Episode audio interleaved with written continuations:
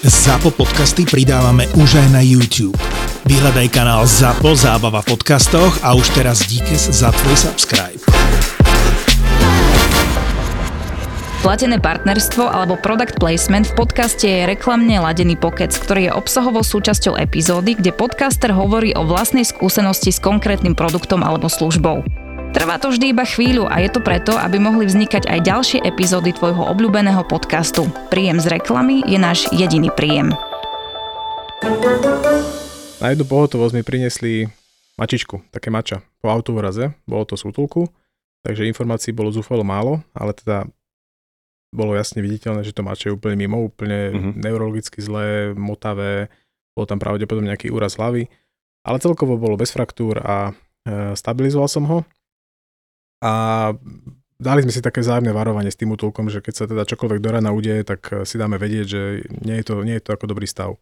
Jasné. Ráno som ho išiel pozrieť a to mača, e, tak ak mi laterálne ležalo tej, v tej prepravke ten večer predtým, úplne odpálené, že si mm-hmm. čakal, že do 5 minút exitus.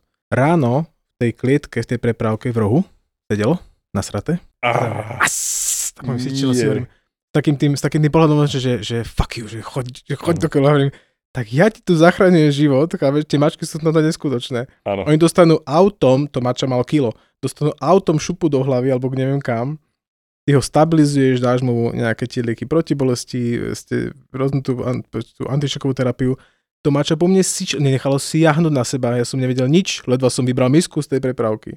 To keď naozaj si ekvivalentne preklopím na tých ľudí, aj čo sa týka stavu operačného, dajme tomu, tak ten človek je úplne hotový z toho, ten človek vie tú emočnú stránku si do toho vložiť, že som pacient, že mám nejakú operáciu za sebou, nejaký úraz, hm? tam ležíš, proste ani sa nepohneš, obskakujte ma a to zviera nemá tento, tento pocit. Nie. Vôbec mu to nevadí, že sa niečo udialo, krátkodobá pamäť a bolo ráno to mača neuveriteľné. Som zažil na jednom kongrese, mal, bol taký neurologický stream a tam boli takí dvaja naozaj vyhlásení neurológovia a mali tému, že neurologické vyšetrenie mačky. A jeden z nich je taký hodne pro-cat oriented, aj zakladateľ e, vlastne prvej cat-only neurokliniky v UK, vo Veľkej Británii. A ten druhý neurolog až taký cat person nie je, tak ten hovoril, že pokiaľ sa mačka nedá vyšetriť, tak nemá neurologický problém. a vieš si predstaviť ten burácavý smiech tej sále a ten druhý tak na ňo pozerá, že no však počkaj. Takže to bolo také milé. Takže toto len počiarkuje to, čo si vravel. No.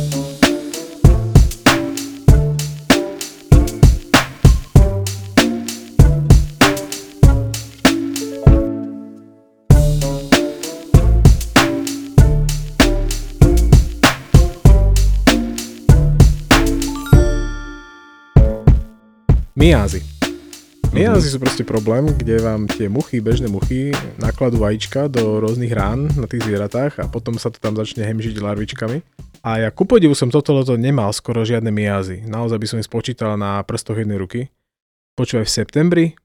V septembri sme mali každý týždeň 2 až 3 prípady dočervíkovaných mačiek, psov, neskutočné množstvo tých miaz chodilo. Ja som tiež čumal, že, že v lete, keď tých múch lieta pomerne viac, tak toho bolo málo, ale teraz, čo sa v septembri vyrojilo, to je niečo pre silné žalúdky, pretože aj mám sestričku, ktorá to akože moc nedáva, lebo keď ti jednoducho príde nejaké zviera, kde si predstavte, že teda je tam nejaká rana, väčšinou je to aj v okolí konečníku, kde je tam viacej možností tej, tej infekcie a, tej, a ten trus a tak ďalej, tak teraz si predstavte, že, že vy od, zoberte ten strojček, uh, ona chce vyholiť tú, tú srdc, kde, kde odhaliť tú ranu a teraz to je diera, z ktorej sa to hemží. To je kýblik červíkov, tam proste tam to ide, oni, oni dovnútra, oni urobia perforáciu tej kože, teraz to tam všade leze, potrebujete to nejako zbaviť, to zvieratko tých červíkov, takže nie je to ako úplne easy pohľad, ani, ani ten, ten zápach z toho, z toho rezultujúci, ale teraz v tom septembri toho bolo strašne veľa. Zaujímavé. A tu si vždy spomeniem na jednu vec. Ja keď som uh, si odslúžil tú moju civilnú službu v útulku a začal som v tom útulku pracovať, tak hneď prvý týždeň ma poslali urobiť perfektnú vec Povedali, že sa pokazil mrazák. Ten mrazák, vieš si predstaviť, ako vyzerajú mrazáky v reštikách? Vôbec Také, kde normálne vojdeš do toho mrazáku. Vôbec to nezačína dobre. Čiže to bol, to bol tento mrazák. To nebol nejaký maličký, čo otvoríš. To bol mrazák, do ktorého vojdeš. Uh-huh. Bol vyšší. Ako miestnosť. Ako miestnosť. Proste ja som tam vošiel vo svojej celej výške. Takže bol viac ako 2 metre teda na tú výšku. Bol pomerne veľký. Tam by si narval slona. A on sa im pokazil a oni to pár dní neriešili. Nie. Ja znesem veľa Ako, mal som obdobie v živote, kde som ani klíšťa nevedel vybrať, ale to som nejako prekonal, ja znesem veľa. Teraz si predstav, že vojdeš do takéto miestnosti, kde červíky sú všade. Nad tebou, na stenách, pod tebou. Ty chodíš, tak to tam chrumká. Uh. V tej chvíli som si povedal, že som tu správne na, na tejto civilnej službe v tom útulku. Dali mi to ešte s tým kolegom, čo tam bol už dlhšie poumývať. Takže to bola taká naozaj zaťažkávajúca skúška, čo som si zažil s tými červíkmi a to ti poviem, že na toto si vždy spomeniem, keď mi začnú sa tam uh, môj personál pohoršovať nad tým, že tu vidia pár červíkov v nejakej mačičke, tak im poviem, vy neviete. Neviete, čo som zažil ja. Ja som tu spomínal uh, pred nejakým časom, asi 2-3 mesiace dozadu, že mám kamaráta, ktorý má Staffordku, ktorú sme už od jej prvého roku života chceli vykastrovať, lebo však kolega je veterinár, len teda nerobí prax, venuje sa iným veciam. A sme to tak z roka na rok odkladali, až má Grejzula 9 rokov a potrebovali sme riešiť piometru.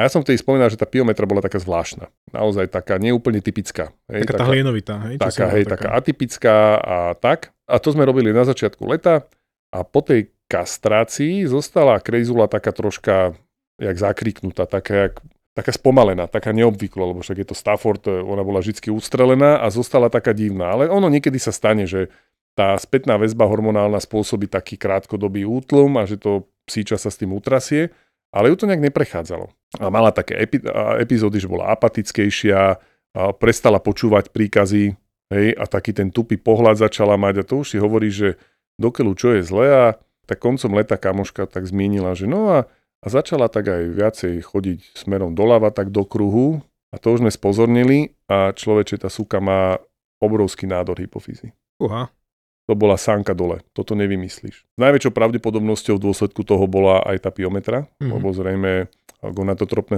hormóny trošička vo väčšej miere produkovala.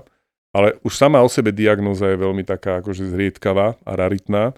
Ešte to aj dodiagnostikovať. Našťastie dnes už tieto možnosti máme. Na Slovensku robilo sa samozrejme MRK, takže uh, si ju do parády zobral samozrejme najprv náš onkolog a momentálne Sučinka má naplánované naplánovanú radioterapiu vo Viedni, lebo ten nádor už je neoperabilný, už je tak veľký, ale to som rozdychával pekných pár dní, lebo toto proste nevymyslíš. Na jednej strane úžasné, že to už dokážeme zdiagnostikovať, alebo teda, že máme neurologov, ktorí to vedia zdiagnostikovať, ale na druhej strane takúto diagnozu nečakáš ani v nejakom najhoršom sne, alebo neviem, ako by som to povedal. Ale toto je pekný príklad toho, jak vznikajú tie mýty a fámy niekedy, že, že po tých sterilkách u tých súčiek sa dejú takéto veci. Že im preskočí, Ano. Že sa zmenia, že sú iné a veľakrát je za tým takýto problém, ktorý v tej chvíli nevieš posúdiť a nevieš diagnostikovať. Tak. Kolegyňa mi spomínala, mala víkendovú pohotovosť, že je volal pán, že jeho mačka je letargická, že by chcel prísť na pohotovosť. Tak ona, že dobre. Dohodli sa, že za 20 minút sa tam stretnú, tak došli v podstate naraz na tú kliniku a pán vytiahol mačku z prepravky, ktorá bola v štádiu rigor mortis. A teraz má oprav, ale pokiaľ viem, tak u mesožravcov rigor mortis nastupuje za cca niekoľko hodín, 2-3 myslím hodinky po uhyne. Pretrváva niekedy aj 24-48 hodín, pokiaľ Aha. viem. Takže nech si to zrátaš časovo ako chceš. Tá situácia nebola asi príjemná, ale on tú mačku musel nakladať mŕtvu do tej prepravky. Určite. Rigor mortis pre tých, ktorí nevedia, je posmut, posmrtná, posmrtná stuhlosť. stuhlosť To, je, to je stav, kde tie svaly sú tak stuhnuté, že nepohnete Ako s nimi doska. veľakrát. Áno. Takže to musel byť fakt, že taký zaujímavý príbeh, že niekedy naozaj tí ľudia ako lajci možno nevedia, alebo neviem ako to, lebo už tú mačku naložiť možno do tej prepravky nebolo úplne easy. Neviem, ako to celé prebiehalo samozrejme podrobne. Možno už tam ju dal, bola tam možno hodinku, dve potom prišiel, neviem. Ale jednoducho tá mačka musela byť mŕtva už doma, keď ju nakladal. Takto mi priniesli zase mne na pohotovosť e, kocurika, ktorý bol takýto letargický a ten, ten majiteľ bol taký, ako to, ako to nazvať, až, až tak prehnane flegmatický. On iba tak hovoril, to je taký kocúr z dediny, taký, nejak sa necíti dobre už dva dní. Počúvaj, ten kocúr bol jak sušená slivka. Oh. On mal zapadnuté očné bulvy úplne vzadu, čo je výrazný znak dehydratácie. Tá kožná riasa, keď som mu zdvihol, to sa nevrátilo. To bolo ako pankáča, proste stála tá koža. On bol v šialenom stave, ten kocúr. Nakoniec som u neho zistil pán on bol neočkovaný, mal cca rok, dva mesiace, ak sa nemýlim takto mladé zviera v takomto stave? V takomto stave, jo, to, on musel, a navyše bol vonkajší, takže keď som sa pýtal, že zvracia, hnačkuje, nevedeli v podstate nič, ale on musel naozaj reál, reálne hnačkovať, aj sa mi to potvrdilo na hospitalizácii, potom u nás z neho tá hnačka išla úplne prúdom, takže tá dehydratácia a celý ten, celý ten stav, ktorý, ktorý bol následkom tej mačacej panelkopénie, ktorá sa tak ľudovo nazýva mačací mor, lebo naozaj to relatívne veľa zvierat neustojí, tak e, po troch dňoch u nás na hospitalizácii žiaľ uhynul, sa to nedalo. Ja som s tým majiteľom každodenne komunikoval, že ako sa má. Ono tam bolo čiastočné zlepšenie ten, ten prvý, druhý deň a potom prišlo taký ten zlom, takého zhoršenia. Už som varoval toho majiteľa, že nevyzerá to dobre. Nič viac okrem toho, čo robíme, urobiť nevieme. A je tam veľmi vysoká tá, tá úmrtnosť, takže nakoniec sa to aj potvrdilo. A kolega, ktorý bol vystavený tomu, že musel to oznámiť tomu majiteľovi, lebo ja som nemal tú službu v to ráno, tak eh, hovoril, že rozplakal toho majiteľa, takže nebol taký úplne možno bez bez emócií, ale hovorím, ťažko sa mi mu to vysvetľovalo, ja som ho sa snažil varovať, že ten stav je taký, je, že nie je dobrý, ale neustálo to zvieratko. No. no je to nepríjemné a pri tých mačičkách tieto ťažké dehydratačné stavy sú O, mačky ich tolerujú o mnoho horšie ako psy. Oni tým, že mačka vo všeobecnosti je zviera, ktoré o, má taký vzťah k hospodáreniu s vodou ako my ľudia, že sú takmer, per, sú to púštne zvieratá. Oni majú aj koncentrovanejšiu krv, jednak kvôli veľkosti červených krviniek, ale všeobecne sú ako keby stále v takom stave miernej dehydratácie a oni keď utrpia takúto epizódu, tu na v tomto prípade hej, infekčné ochorenie, tak ty ich aj síce zrehydratuješ, ale vzniká tzv. reperfúzne poranenie, že tie tkaniva v celom tele už z nedostatočného prístupu tekutín sa v nich hromadia rôzne škodlivé látky, metabolické odpadové, ktoré potom vlastne tým obnovením cirkulácie len vyplavíš. To znamená, oni presne sa krátkodobo zlepšia a potom je zle potom vlastne tie toxiny, ktoré sa povyplavujú z celého tela, ktoré nemáš ako vychytať, to nejde, tak, eh, tak ich potom vo finále zabijú. To sa s nimi deje, aj keď ich donesú také podchladené. Že ti donesú 33,5 stupňovú mačku, ktorá ešte stále dýcha. Uh-huh. Ty ju dokážeš ešte zakanilovať. Aj tento dožili, 34 niečo stupňov. No, buď ju zakaniluješ do žily alebo priamo do kostnej drene a začneš aplikovať infúzne roztoky a pomaličky ju zohrievaš. A ty ju zohreješ, zastabilizuješ, tá mačka začne reagovať a zomrie. Lebo zabije to, čo všetko vyplavíš. Stáva sa ti, že ti chodia také prípady typu napríklad tých piometier alebo niečo v takých vlnách? No jasné. Lebo ja som mal teraz v jednom týždni vlnu piometier, mal som tri za pár dní to bolo. Wow. Najprv bola jedna z Čiže hnisavé zápaly maternice, čo sme už spomenali. bola jedna z útulku, kde mi už poslala tú sučku s tým, že ona bude mať asi piometru. Ona je veľmi skúsená z toho útulku, táto konkrétna slečna, takže vedela. Takže ja som si spravil celkové vyšetrenie, sonografické vyšetrenie a našiel som tam nejaký, na tom, na tom sone nejaký taký uh, obsah pri obličke takého okrúhlejšieho tvaru, proste nebol to nález typicky na piometru. Takže mm-hmm. som mhm. začal mať podozrenie, či tam nie je nejaká cista, nejaký absces pri obličke, Jasne. čokoľvek takéto, lebo bola tam, bolo tam aj v krvi pod, podozrenie, že sú tam, nie, nie podozrenie, bolo tam potvrdené, že sú vysoké biele krvinky, takže je v tom tele nejaký proces ne, zápalový obličky boli ešte v poriadku, ale mal som takéto podozrenie, že teda zostabilizujem, zostabilizujem si ju a uvidíme potom. Tá sučka nebola veľmi komunikatívna, e, volala sa Mallory. Tí, čo poznajú film taký normálny zabíjaci, tak e, možno vedia a to meno trafili úplne dokonale, pretože tá sučka bola taká, že tá zo sebou nenechala urobiť nič. To, to keď si k nej vošiel do klietky, že chceš len vymeniť pod ňou niečo, tak tá sa v tej chvíli e, domočila, dokakala. Katastrofa proste, absolútne ne, Úplná Julie Presne, presne. A nakoniec sme dospeli k tomu, že sme teda urobili tú probatornú laparotómiu, čiže to chirurgické otvorenie tej brušnej dutiny. Počúvaj, to bola tak zvláštna piometra, mám už pár takých, ale tuto ma to na, aj, aj nahneval vnútorne, lebo som jej hovoril, že to nebude piometra, lebo to nemá ten typický nález. Ona mala iba jednu časť, polovičnú časť toho jedného rohu tej maternice plný toho hnisu, to je to, čo som videl na tom sone, a zvyšná časť bola úplne normálna. Čiže zvyšná polovica, potom tam bola tzv. bifurkácia, to rozdvojenie a ten druhý roh tej maternice bol úplne zdravý. Toto bola jedna z tých piometier, čo mi prišla. Prepač, my kvôli takýmto rôznym bizarným nálezom na maternici u nás interne na klinike nazývame maternicu štát v štáte.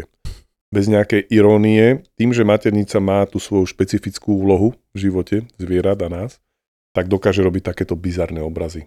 Tým, ako má tú výbavičku, štát v štáte. A potom z toho istého dulku mi prišla ešte jedna úplne najtypickejšia.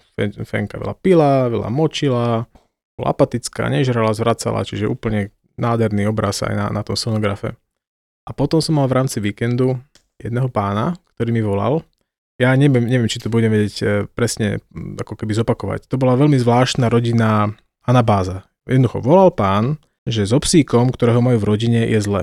Že má väčšie, zväčšené brúško, že je apatická, tak ja už, aké to plemeno, bol to myslím nejaký nemecký krátkosestý stavač, tak už som vedel, že zväčšené brúško, že možno sa nám jedná o otočenie žalúdka, že teda som sa tak vnútorne nepotešil, ale viem, že to treba riešiť, ale samozrejme príďte. To sa mi nepotvrdilo a potvrdila sa mi teda biometra. No, ale teraz tá rodina, rodinná situácia. Takže tento pán v ten večer prišiel zo Španielska aj s manželkou. Okamžite zistil, že pes, o ktorého sa starali jeho svatkovci, je v stave, kde nevítala ich smutná hlava poklesnutá proste zle. Od tých svatkovcov dostali veľmi, veľmi easy informáciu, že niečo s ňou asi je. Hej? Čiže staráme sa o psa, ale vy ste povedali krm, dávaj vodu, vybavená vec. Áno. Takže oni samozrejme vedeli, že zle, takže že hľadali tú prvú pomoc. Do toho tým pádom ten ich zať, ktorý nebol doma v tej chvíli, mal ako keby plné právo rozhodovať o tom psovi. Takže toho som mal na telefóne, toho teda pána som mal na, na tej klinike.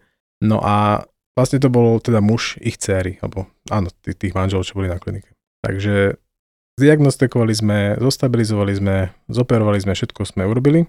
Ale strašne ma pobavil ten pán, bol strašne taký, taký výrečný a taký sympatiak, že on hovorí, keď už sme boli na konci toho celého a už som sa s nimi lúčil v ten večer, tak on hovorí, že viete, že my, my ho máme radi toho zaťa, ako on je fajn človek, on rád bicykluje, ale viete, on má, on má o jedno kolečko viac. Spre, prehadzovačky. on taký zlatý. Našťastie tá sučka sa teda mala dobre, zahojila sa všetko úplne v pohodičke a ešte zostala u nás, lebo oni tým, jak v tej rodine to mali celé popletené, jeden bol tam, druhý bol tam, tretí bol tam, nemali možnosť pre ňu prísť hneď, tak sme ju mali asi týždeň na klinike. Strašne zlatá sučina. Ona, oni hovorili, že ona keby bola akože v normálnom stave, že ona si nenechá so sebou robiť to, že ja ju vyšetrím, že k nej priložím stetoskop, že to neexistuje. Ale ona sa za, za ten týždeň s nami tak krásne žila, že sa nechala venčiť, hladkať, proste úplne zlatý psík. Jak keby vedela, že sa jej tam nerobí zle a že sa jej pomohlo a úplne, úplne prehodila a bola, bola taká zlatá na nás. Takže to bol tiež taký ten prípad. No a tie vlny, vlny tých pacientov sa mi potom potvrdili ešte pri perinálnych herniách, ktoré nie sú zase až tak časté, Áno. ale ja ich úplne milujem. to je jedna z mojich najobľúbenejších operácií. To fakt? Fakt, fakt.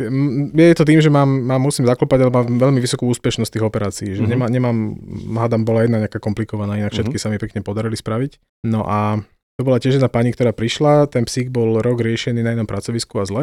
Je to proste neriešili, lebo povedali, že netreba. Ú. Takže za ten rok si vieš predstaviť, ako to vyzeralo, keď ten pes rok nevie sa vyprázdniť, lebo perinálne hernia je teda problém, kde dojde k určitej medzere vlastne v osvaloch, ktoré obkolesujú ten konečník a dojde tam k výduti toho hrubého čreva a ten psík sa mu tam hromadí trúza a on nevie. On tlačí a nevie to zo seba dostať von. Takže tam treba urobiť určitú chirurgickú nápravu. A tá pani bola strašne taká tiež taká výrečná a ona mi volala takmer denne po tej operácii, že ako sa má, čo robí, ako kaká, ako pije, ako čúra. Vedel som všetko. A povedala jednu takú krásnu vetu, kde som si povedal, že som strašne rád, že som na Slovensku ešte. Volala mi, že pán doktor, čo mám robiť? On nechce jesť s tým golierom. On nechce piť s tým golierom, že čo mám s ním robiť? Hovorím, no tak ak dokážete, naozaj nemám rád, keď ho dávajú dole ten golier, lebo Áno. vieme, čo, čo to, čak ty na to máš aj svoje, svoje lajstra. Ale hovorím, dobre, pri jedle, pri pití dáte dole, nakrmíte, okamžite vrátite naspäť, nespustíte ho do očí. Jednoducho, aby, aby sa k rane nedostal. No pľuha jedna, nechce s tým golierom nič. No, toto slovo som tak dlho nepočul. To je pekné. Takže pekne sa teda nakoniec zahojili. Už, už máme, je to viac ako pár týždňov po operácii, takže už, už sme s golierom dole, ranka zahojená, tehy vonku, takže psík sa má dobre. Ale pľuha jedna, to slúžilo. áno, áno. Keď spomínaš vlny, my máme teraz jednu takú vlnu a tak naozaj, čo sa nevidí často, tak to sú nádory obličiek. Tie prichádzajú pomerne zriedkavo a keď máme teraz zrovna z hodou okolností, ono to samozrejme súvisí aj s tým, že sa venujeme hodne tej onkológii, tak máme teraz dvoch pacientov s nádorom obličiek. Včera prvý podstúpil chirurgické riešenie, vlastne odstránenie tej postihnutej obličky Nefrektomiu? a Robil. nefrektómiu, presne tak, tak to sa tešíme, lebo zvládajú veľmi dobre. Ráno sme operovali a sučka je to, večer už sa napapala, takže super, super, aj to kompenzuje tú bolestivosť a všetko. A ešte nás čaká jedna, no sú to takí starší pacienti samozrejme, ale je to sila, lebo to keď jednu máme záchyt, tak je to wow a mať dve naraz je také, že hú. To Ja som mal hádam dve za celú prax. Bolo to strašne hot. Bolo to hot? Stra- bolo to strašne hot. Koľko sexu zvládneš v jednom podcaste? Fú, neviem sa udržať. Ja nie som až tak šeklivá, chvála Bohu. Moje erotogénne zóny sú tie, kedy ja utekam z postele. Sleduj sexuálnu výchovu v slovenskej podcastovej aplikácii Toldo a okrem epizód dostaneš navyše aj bonusové videá a prémiový obsah od Myšky a Denisa. Vyskúšajte zobrať tie mrazené fazulky a trošku nimi poprechádzať. Aj sexuálna výchova je na Toldo. 40 ploché nohy, vybočené palce, že kto by to chcel cmulať? Ako inak. Mám teraz pre teba takú, takú výzvu, či budeš vedieť. Predstav si dočasnú opatieru mačky, ktorá sa o ňu teda tá pani nejako starala. Mačka mala nejaké príznaky, ktoré sa tak ťahali k e, problémom so štítnou žľazou asi. Boli tam také podobné príznaky, čiže tzv. hypertyreózou. My sme tam robili nejaké vyšetrenia. Potom tá mačka prešla pod inú dočasnú opateru. Hej, čiže zmenila opäť ten domov dočasne. Ale stále to patrilo po nejaký ten útulok, po nejaké to ozetko. No a prišla pani a chcela po nás, aby sme nasadili trojkombináciu antibiotík podľa channelingu. To je horokolovia našťastie, ja som to nezažil, lebo tam by som asi vybuchol. Tak som začal googliť, áno. V tomto prípade nie doktor Google, ale Google ako taký. Takže, Že čo znamená channeling? čo, čo znamená channeling? Neviem. Takže, channeling je spôsob, ako kontaktujeme nefyzické bytosti, zvané sprievodcovia. Inými slovami, je to vytvorenie kanálu k informáciám iným než tie, ktoré sú v našom vedomí. Potom sú aj tzv. liečiteľskí sprievodcovia, ktorí pracujú s farbou, vibráciou energiou a hovorí sa im anieli. No takto, ja za seba musím povedať, že ja som liberálny človek, možno sa nazvem liberálnym pragmatikom. Áno, ja nebránim nikomu v ničom, každý môže veriť, čomu chce. Možno s takou poznámkou, keď mi to necpe do života, ale neodsudzujem ľudí za toto, hej, nech varí každý. Ale aby mi niekto prišiel povedať, že podľa channelingu mám nasadiť trojkombináciu antibiotík pre tú mačku, ktorá vôbec nemala problém s nejakými baktériami mimochodom, tak to už je cez čiaro aj u mňa. Ja už neviem, čo potom s takýmto človekom. A zobral by som to ako challenge, a, lebo primárne ide o to zviera. A toto je tá situácia, ktorú by som silno počiarkol, že sa stávame advokátom zvieraťa proti jeho majiteľovi. A asi záležalo, záležalo by to ako samozrejme, že ten klient by bol slušný a či teda by nedošlo k nejakému takomu tlaku, že channeling si vravel? Channeling, že ch- channeling je tá cesta. Možno, Channeling. áno, mo- možno o 10 rokov povieme, že channeling je super, ale v- dnešnej dobe a v dnešnej úrovni poznania medicíny a v dnešnej dobe obrovského problému s, uh, antibio, uh, ant- s mikrobiálnou rezistenciou, čiže baktériami rezistentnými na antibiotika, keď sa nepoužívajú rozumne, by som povedal absolútne razantné no. Tak toto nefunguje s antibiotikami. Čo som zažil, to bolo naozaj nepríjemné, tak opakovane otrava alebo následky otravy hroznom, Mhm. alebo psi. No a toto ma zaujíma, pretože môj pes bežne žere hrozného skríkal. Ty Teda nie kokso. ten, čo žije, to už, už nežije, to bola tá sučka predtým, ale Mhm. tá bežne sa chodila krmiť, tá zožrala niekoľko strapcov hrozná. To, A nič nebolo nikdy. no, ono, tam tá LD50, čiže tá 50% letálnej dávky je veľmi individuálna u, u jednotlivých psov, tak sa to aj popisuje. A není úplne jasný mechanizmus, že prečo je taká variabilita. A zažili sme, že proste akutné uh, zlyhanie obličiek, ktoré väčšinou tí psi už nedajú. Že buď zostanú veľmi ťažké konsekvencie a ten psík potom už iba dožíva nejaký čas s chronickým zlyhaním obličiek a keďže netransplantujeme a nerobíme dialýzu, tak nedokážeme im dlhodobo pomôcť. Alebo to proste nezvládnu, takže pozor na hrozno. To ja by som sa teda bál nehať svojho psa takto voľne prístup k hroznu. No, ako ono to bolo také, že ja som proste prišiel domov a zrazu som našiel strapce bez bobulí, vieš, na, na, Kokso. na tom. Potom ona zobrala celý kaleráp, ale taký, že mega, vieš, ten, nie, kaleráp? Kaleráp.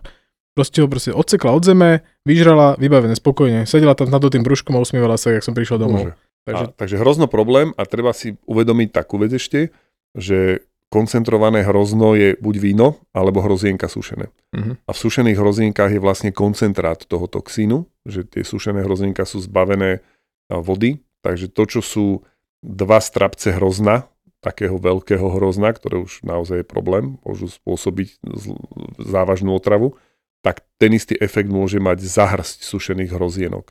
A hlavne ide, e, ide tá zimná sezóna, keď sa hodne pečie s hrozienkami od Vianočiek cez neviem aké všelijaké šialené koláče, tak naozaj veľký pozor, aby, aby voľný prístup psi nemali k hrozienkam doma. Lebo jeden balíček hrozienok si nemyslím, že existuje pes, ktorý by to rozchodil. Mali sme dokonca raz takú zaujímavú príhodu, že telefonát zachránil psíka, ale telefonát v rámci rodiny. Že dvaja členovia rodiny si telefonovali a jeden z tých členov rodiny len tak mimochodom spomenul, a teraz nám tu zožrala pol balíčka hrozienok, sme piekli, čo a kedy a utekaj na vet... A, a bola to, bolo to živo zachraňujúce, pretože to bolo bezprostredne potom a ten psík bol do hodiny, možno do dvoch predvedený a že sme dokázali vyvolať vracanie a teda naozaj zbaštil pol balíčka hrozienok a tam som, som presvedčený o tom, to nebol nejaký veľký psík, už si presne nespomeniem, aké to bolo plemeno, A tam som presvedčený, že tam by k tomu zlyhaniu obličiek došlo. Väčšina tých klientov sú ženy. Áno. A toto prišiel teda pán, ktorý zjavne si v tej hlave niesol rôzne situácie z toho dňa, hej, však viem, jak to niektorí tí chlapi majú, že sústredia sa na 5 vecí a teraz ich pošle ešte žena s obsom na veterínu. Takže to je Áno. pre ňo už na, hrani, na, to, na tom rebríčku tých, tých uh, hodnot priorit niekde úplne inde. Áno, prišiel som si kúpiť klobúk, áno. Áno, tak, takže prišiel. A kolega sa pýta, že viete, koľko váži ten váš psík? Mal Jorka. On že hej, 12,5. Kolega, že koľko? On že no, 12,5 kg. Kolega pozrie na toho Jorka, to bol taký ten klasický Jorka, on hovorí, že nie, nie, môže mať 12,5 kg. Áno, má 12,5 kg. A hovorí, že tak poďte na váhu, že nechce sa mi to veriť. Dal sa na váhu, 3,6. A ten, ten chlap vtedy proste zapol, vtedy sa mu v hlave z- zaplo, že, že kde sa nachádza. A pozrel na tú váhu, pozrel na psa, že jaj, dcera má 12,5 kg. A išli do ambulancie a porešili, čo Toto treba. nemôžeš mysleť vážne. Tiež som, tiež som ostal úplne mimo. Vďaka tomu, že, že spolupracujeme so, so pár rozetkami, ktoré, eh, občanskými združeniami, ktoré sa snažia odchytávať mačičky z ulice a zachraňovať a podobne, tak v tej populácii ferálnych mačiek, čiže tých uličných, dochádza k takému permanentnému šíreniu takých tých mačacích vírusov. A to sú také tie mačacie nádchy, hej, rinitídy, výtoky z očí, sople a podobne. Je bohužiaľ pravdou to a krutou pravdou, že mnoho mačičiek to neprežije, hlavne mačatá, hodne zomierajú chlamydie, herpes vírus, mykoplazmy, tie kombinácie vedia byť šialené a, a mnoho tých mačiat zomrie. A mnohé z tých, čo to prežijú, majú rôzne konsekvencie, rôzne následky. Niektoré majú zde- zdeformované nosové dutiny a celý život dýchajú tak, ako keď ja mám nádchu a ešte aj chrápem. A u niektorých dochádza k tomu, že im narastú polipy. A polipy im rastú z, zo stredného ucha, hej, z tympanickej buly, a rastú potom z toho stredného ucha smerom von do vonkajšieho zvukovodu, to znamená, z ucha vyrastá nepekný červený nádor, alebo ten polip rastie z toho stredného ucha smerom do eustachovej trubice, to je taká kratučká trubička, alebo taký kanálik, ktorý máme aj samozrejme aj my ľudia, medzi stredným uchom a hltanom, že keď nám zalahne v ušiach a chytíme si nos a zatlačíme, tak ten tlak dorovnáme, tak je vďaka tomu, že eu- existuje štruktúra, ktorá sa volá eustachová trubica a zabezpečuje toto prepojenie. A e, robíme ich niekoľko do roka. E, Tých e, robíme, operujeme niekoľko takýchto mačiek, niekedy ich aj 10-12 za rok, že robíme chirurgické riešenie tohto problému. Tam je vždy veľmi dôležité nielen e, ten polip odstrániť povedzme z toho vonkajšieho zvukovodu, ale urobiť chirurgický prístup do toho stredného ucha, do tej tympanickej buly a odstrániť bázu toho polipu, lebo keď sa to neurobi, tak narastie znovu. A vlastne tej mačke sa nepomôže. A tých polipov, ktoré rastú smerom do tej eustachovej trubice a potom do hltanu a do nosohltanu, nevydáme až toľko. Mali sme teraz jedného čerstvo rekordmana a tomu sme prosím pekne, kolega mu vybral toho polip, ten polip, ten mal polip aj do zvukovodu, aj do uh, eustachovej trubice. Kolega odstránil ten polip z, zo zvukovodu a keďže identifikoval, že je to polip a on to neoperuje, tak uh, skončil kocúrik u nás. A ten kocúr, teda sme mu vybrali bázu toho polipu z, z toho stredného ucha, z tej tympanickej buly a museli sme mu kompletne narezať meké podnebie, pretože v nosohltane mal polip veľkosti egreša. Asi 3,5 cm útvar, ktorý úplne blokoval nosohltan. On už bol taký chradnúci kocúrik s masívnym hnisavým výtokom z nosa. On už prestal papať. Jednak necítil potravu a mačky musia cítiť potravu a ani chuť, ani pach tej potravy, pretože mal ucpaté celé komplet dýchacie cesty, celý hltan, celý nosohltan, čiže prechod medzi nosovou dutinou a hltanom jedným obrovským nechutným polipom, ktorý aby sme ho odstránili, tak sme museli celé meké podnebie nastrihnúť a ja som na to, to som ešte nevidel. To bol asi, nie že asi, to bol určite najväčší polip, aký som kedy mačke vybral a keď som ho odstránil, tak aby ste mali predstavu, vyústenie eustachovej trubice do hltanu, alebo do nosohltanu, aby som bol anatomicky presný, u takej mačky 3,5 kilovej 3-4 mm. Keď robíte endoskopické vyšetrenie, tak musíte byť fakt dobrí, aby ste ho identifikovali. Toto vyústenie bolo rozšírené natoľko, že som tam strčil malíček. Na tej malej mačacej hlave. To bol bizar, aký som ešte nevidel. Ale, no a samotná tympanická bula, lebo to bol dlhodobý chronický proces. Ten polip nenarastie za deň. To znamená, ten chlapec na tej ulici, odhadom dvojročný kocúr, bol akože dlhodobo sa trápiaci, kým sa ho podarilo odchytiť a teda kým sa dostal do pazúrov nám. A tá tympanická bula, to je taká štruktúra, ktorá má takú tenkú škrupinku ako vajíčko. Hej, to je také ako keby ste si predstavili mini vajíčko, do ktorého prichádza vonkajší zvukovod a tá vrstva tej kosti u normálneho zdravého jedinca má tak 2-3 mm. Keď poviem 4, tak to už je zhrubnutá. Toto bolo 1,5 cm. To bolo prvýkrát v živote, že ja som robil ventrálnu bulotómiu a silno som zvažoval, že si rozbalím ortopedickú frézu, s ktorou frézujeme stavce, keď robíme hemilaminektomie pri poškodených medzistavcových platničkách, alebo keď robíme artrodézie a potrebujeme zbrúsiť chrupavku, proste až taký bizar. To bolo niečo neuveriteľné. No a čerešnička na tom, keď sme to zvieratko uspávali, tak som bol na tom tak, že dúfam, že nám zvládne anestéziu. Bumbal ako batola a keď sa zobudil, to bolo iné zviera. O, o dve hodiny sa schutí najedol, mierny výtok z nosa, ani len Hornerov syndrom sme mu nespôsobili, čo sa bohužiaľ často stáva, taký ten dočasný, a on priadol. To bol taký game changer pre to zviera, že to sú presne tie prípady, keď si povie, že na jednej strane ťa mrzí, že to zašlo až tak ďaleko, lebo to už bolo, on keby bol ešte týždeň, dva na ulici, tak zomrie. Hej, od hladu a pod chladením, a, a, lebo už sa ochladzuje.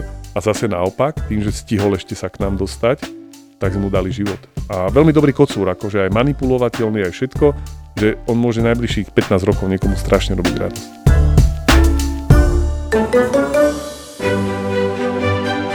Primitívny humor do vedy a vzdelávania nepatrí a do roku 2021 to v zásade platilo. Ale potom sa objavil podcast Mozgová atletika a prišli sme na to, že práve Denisov primitívny humor bol tým, čo v edukačnej oblasti chýbalo. Podcast je dodnes nejakým spôsobom v top 10 na Slovensku v rámci trendov. Tak som si povedal, že to isté skúsim vo forme knihy. Chcel som napísať knihu, aká na slovenskom trhu ešte nebola a tak vznikla kniha Asociálne prasa. Asociálne Sociálne prasa od Denisa Kováča, tvorcu podcastu Mozgová atletika. Je to kniha, ktorá kombinuje jednoducho vysvetlenú teóriu v oblasti komunikácie, budovania charizmy, sebavedomia alebo socializácie, prepletená rádoby vtipnými, osobnými a emočnými príbehmi, o ktorých som pre ich trápnu povahu doteraz nehovoril. Keď uvidíš obálku knihy, hneď pochopíš. Garantujem ti, že nič ako asociálne prasa si doteraz nečítal alebo nečítala. Asociálne prasa. Knihu kúpiš vo všetkých dobrých knihkupectvách alebo v odkaze v popise epizódy.